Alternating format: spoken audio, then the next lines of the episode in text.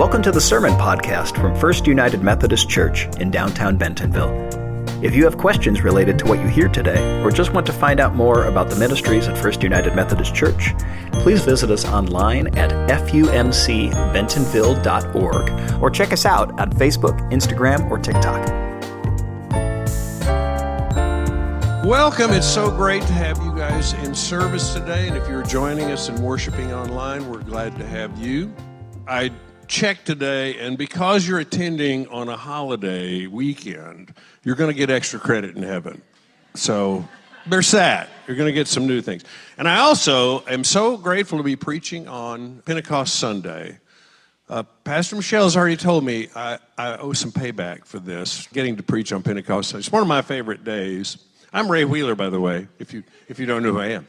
Uh, but it's one of my favorite days because I think in the Methodist Church, we sometimes don't realize how important the Holy Spirit is in our worship. Every Sunday morning, when Pastor Michelle says, she invites us to the table of grace. She says, It doesn't matter if you're a member of our church or if you even know if you believe in God. How can she do that? She does that because this is the table of the Holy Spirit, and the Holy Spirit is doing the heavy lifting and doing the transformation. We believe in that. So that's, that is a powerful uh, message that we can enjoy and celebrate today. Don't think that we're, because we're not having some kind of ecstatic uh, uh, religious experience, we don't believe in that. We absolutely do. But the good thing is we get to think and also reason. Uh, so, so, it's a wonderful, uh, it's a wonderful combination. We are continuing our series through Psalms, and the Psalms begin life as lyrics. And so I think it's really appropriate for us to wrestle with the idea of the Psalms by comparing the Psalms to our contemporary music scenes. And we've been doing that. Don't miss next Sunday. Gospel Sunday is going to be really wonderful music. Um, but uh, today we're talking about folk music and comparing the folk music to our Psalms. And we take the English word folk, folk comes from folklore, but that English word comes from the German word spelled V O L K, pronounced the same way, folk. Um, so, and it means people in German. So we're just talking about music of the people, and a lot of scholars don't think that folk music is a very good label because it's so broad. I mean, I have had people come up to me all week and go, "Hey, are you going to include uh, country and western? Are you going to include, you know, Upper Slavolia music?" I mean, I, there's so many pieces, and uh, so music of the people. I think there are, even though it's a broad category, we know when we hear folk music, we go, oh, I know it. That's got a guitar, it's got a banjo, or it's got a, you know, or, or we can tell those sorts of things. So our scripture lesson today comes from Psalm 119, verse 1 through 8, and verse 25 through 32. So please listen for the word of God contained in our Holy Scripture. Those whose way is blameless, who walk in the Lord's instruction, are truly happy. Those who guard God's laws are truly happy. They seek God with all their hearts. They don't even do anything wrong and they walk in God's ways. God, you have ordered that your decrees should be kept most carefully. How I wish my ways were strong when it comes to keeping your statutes. Then I wouldn't be ashamed when I examine all of your commandments. I will give thanks to you with a heart that does right as I learn your righteous rules. I will keep your statutes. Please don't leave me all alone. And from verse 25 through 32, my life is stuck in the dirt. Now make me live again according to your promise. I confess my ways and you answered me. Now teach me your statutes. Help me understand what your precepts are about so I can contemplate your wondrous works. My spirit sags with grief. Now raise me up according to your promise. Remove all false ways from me. Show mercy to me by means of your instruction. I've chosen the way of faithfulness. I'm set on your rules. I'm holding tight to your laws, Lord. Please don't let me be put to shame. I run the same path as your commandments because you give my heart insight. Would you bow for a word of prayer with me? Holy God, please speak through me this morning so that because of me, or in spite of me, your great love may be known to your people. We pray this in the name of Jesus, our way, our truth, and our life. And all God's people say, Amen. Now, this morning, I want to relate some elements of folk music with Psalm 119 from where our reading comes. Now, I have done extensive listening to folk music. I always liked folk music, but I've listened a lot for this uh, sermon. Unfortunately, I couldn't put everything in the sermon that I listened to, but I did put a little, there's a little sheet on the back that's called Ray's Very Incomplete List of Folk Music that I've run into that I like a lot. So uh, if you're interested, I, I put that up for you. I didn't make very many copies because sometimes maybe it's too much. I don't, I don't want to do too much. Um, but some of the elements in folk music I want to relate. So uh, the lyrics for folk music are often presented in even stanzas. And if you look at Psalm 119, it reveals that it's also structured in even stanzas. There are 26 stanzas with eight lines each. Uh, this psalm is one of several in the psalms that's an acrostic. It's a, a mnemonic device. So, in one of my Bibles, I have a, a lot of Bibles, but in one of my Bibles, it tells you the Hebrew letter. You know, it just starts with letter A in Hebrew, and in each one of those stanzas starts with that letter. Uh, the folk songs often tell a story, and a folk song may have many verses that have accumulated as the song's been taught by word of mouth, and people add their own uh, verses. And uh, this psalm is the longest chapter in the Bible. It's 176 verses. I didn't think I should read all 176 today, so I picked a little out. And folk music is often very uh, personal, deeply personal, and it expresses longing or nostalgia or a desire to do better or be better, coupled with a knowledge of our human failings. So, Psalm 119 is a very personal cry from the heart about our individual strivings and failings to do the good that we know to do. Now, as a practical matter, not related to our reading, many folk singers do not have traditionally beautiful voices. I put Bob Dylan on our home speakers. We're singing a beautiful arrangement of his uh, Times They Are Changing in the traditional service this morning, but I wanted to hear Bob Dylan do it, and I put it on our home speakers. And my wife Pam called out from the other room, Can you turn that noise off? I'm trying to work in here. He does not have a beautiful voice.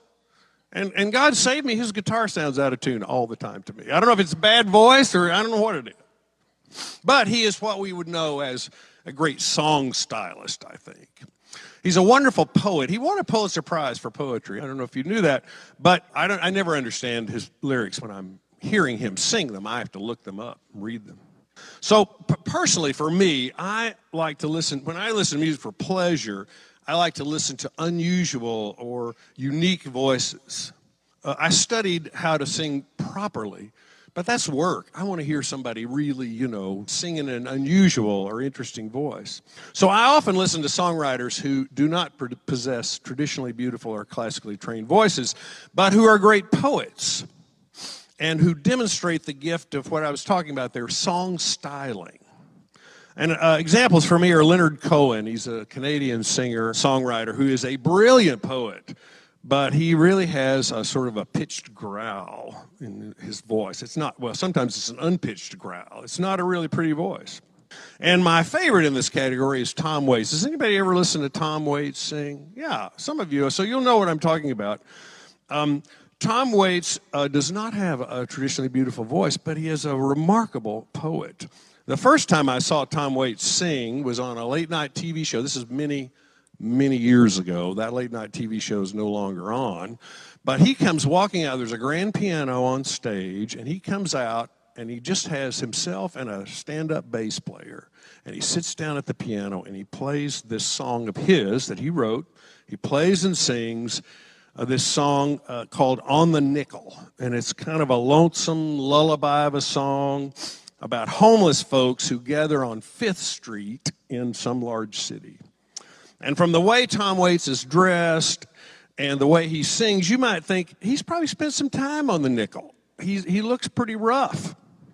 And I was mesmerized by this. It, it, was just, it was shockingly good, I thought, and shockingly compelling. So the next day, this was on a Friday night, next day, Saturday morning, I went right to my record store and bought the album, Heart Attack and Vine. It was vinyl albums back then. And uh, I brought it home and I listened to the whole album. It was wonderful. I listened to it for several days. And then I had a friend who came over who was also a music teacher in the area. And I said, Oh, you got to hear this guy. He's amazing. And I put him on, and my friend listens politely and intently for about two or three uh, tracks. And then he, he looks at me and he says, You paid money for this? so, my lesson from that was we don't always recognize the same truths in the music we hear. Or the other alternative lesson is there's no accounting for taste. So, there's also that. So I can trace my love of folk music back to a time I spent in Cincinnati, Ohio. I was teaching at the University of Cincinnati. And uh, Bentonville, Arkansas was as far north as I'd ever lived in the United States. I lived in Oklahoma and Texas and Bentonville, Arkansas. So when I moved to Cincinnati, I thought, I'm going to the far reaches of the north, hinterland. But I was not. If, Cincinnati sits just on the north side of the Ohio River. It's actually makes the, the Ohio River is the Mason Dixon line. So Kentucky is just the northern Kentucky area is part of that Cincinnati greater area. So the music you would hear if you went out to listen to music was bluegrass, and it was really good bluegrass, and I grew to love bluegrass, and I, I, I still listen to it today. And that's how I had folk music streaming on my computer in my office when one of my graduate students came in to ask me a question about the class she was in. And the artist singing at the moment was a guy named Doc Watson. His stage name is Blind Doc Watson. And this was not a music my student was accustomed to hearing when she walked into a music professor's uh, office. So she says, Who is this? She stops right in the middle of her question. Who is this?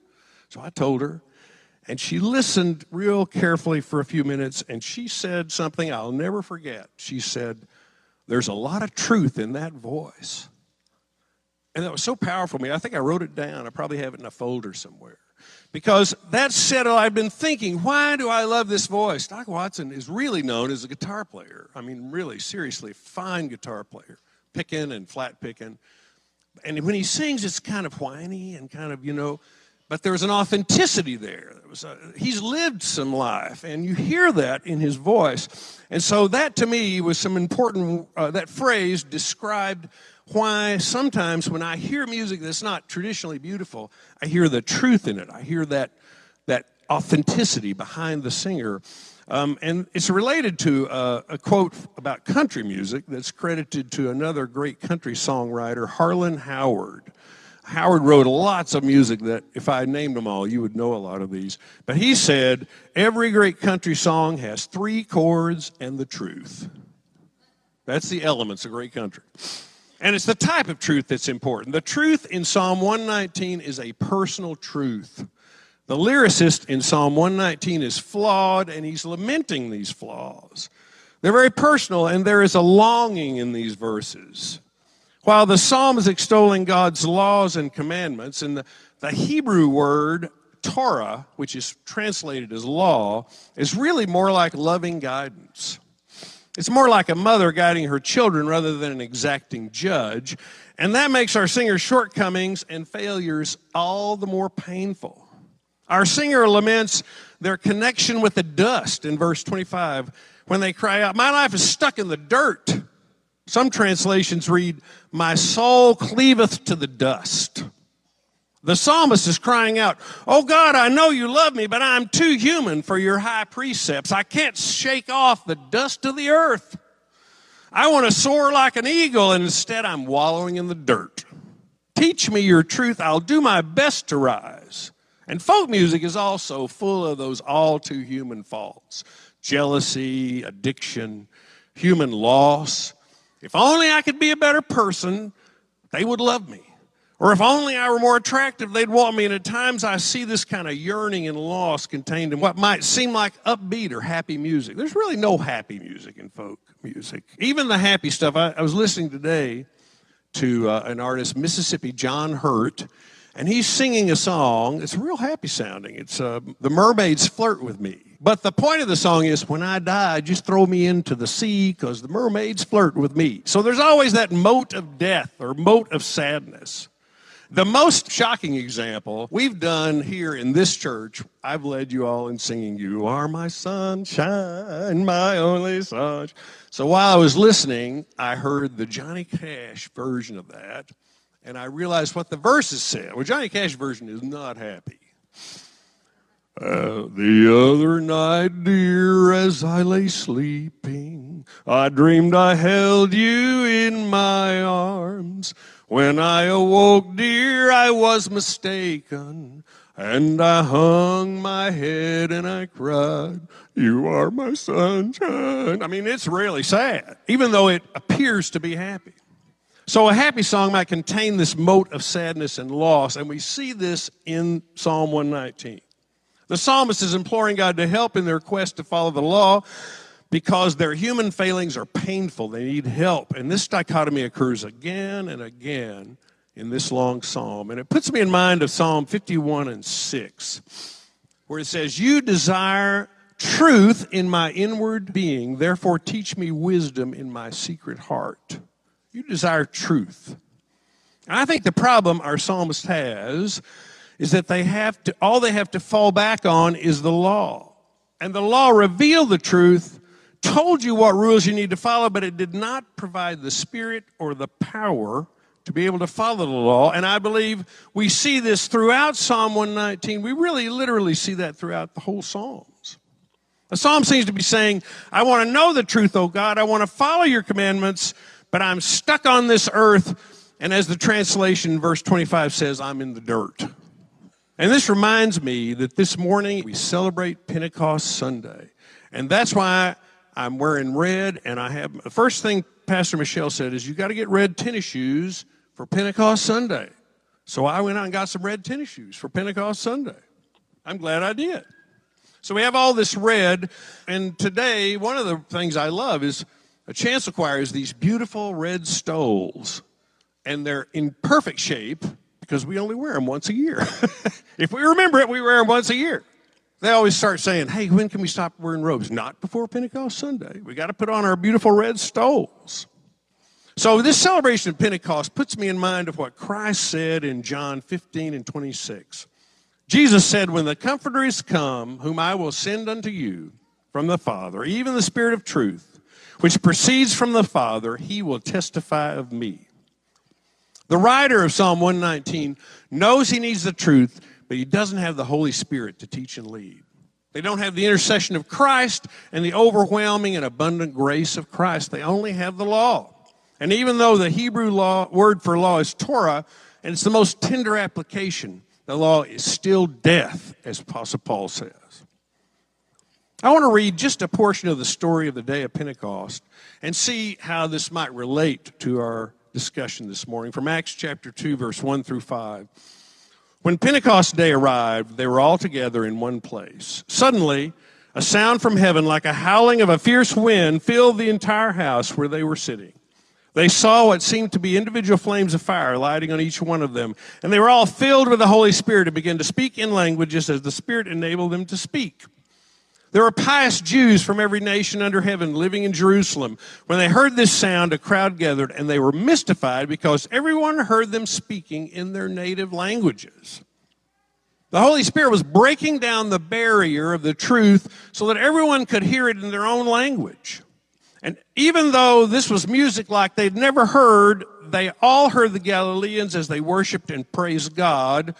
And they all heard the truth of the Holy Spirit. And beloved, I believe the Holy Spirit can speak through us today and animate our words and actions so that we can bring in those folks in our community who are lost, who are lonely, or just need a place of community where they can feel welcomed and loved and cared for. Now, I'm not talking about an ecstatic shouting and arm waving religious experience. I believe the Holy Spirit can guide us in our words and our acts of kindness and the radically inclusive and joyful worship that will draw hurting people to our community. And that's the kind of spiritual truth that I believe God is leading our church into as we work together to build the kingdom of heaven here in this little corner of the world. So when we hear a beautiful folk song, or for that matter, any type of music in which we think, I really hear the truth in that music, or in those lyrics, or in that voice, remember while we're still stuck in the dust, we've been given the Holy Spirit, and we can rely on the Holy Spirit to guide and strengthen us in truth and enable us to share that truth with our hurting world. And thanks be to God in the name of the Father, and the Son, and the Holy Spirit. Amen. Thanks for listening to the Sermon Podcast from First United Methodist Church in downtown Bentonville. If you would like to let us know you were here, follow the link below to connect. To participate in worship through giving, you can give online at fumcbentonville.org or on Venmo at FUMC Bentonville. FUMC Bentonville welcomes all. Because we believe the communion table is God's table, we invite everyone into our church family. We welcome and celebrate every race, gender, gender identity, sexual orientation, marital status, age, physical and mental ability, national origin, economic station, and political ideology. We come together in action and outreach, aspiring to follow Jesus' example of radical hospitality, love, and grace as a transformative movement in our community. Please join us for worship on Sunday mornings at 9 and 11 a.m., both in person and on Facebook Live. All are welcome, and we'd love to have you with us. Grace and peace.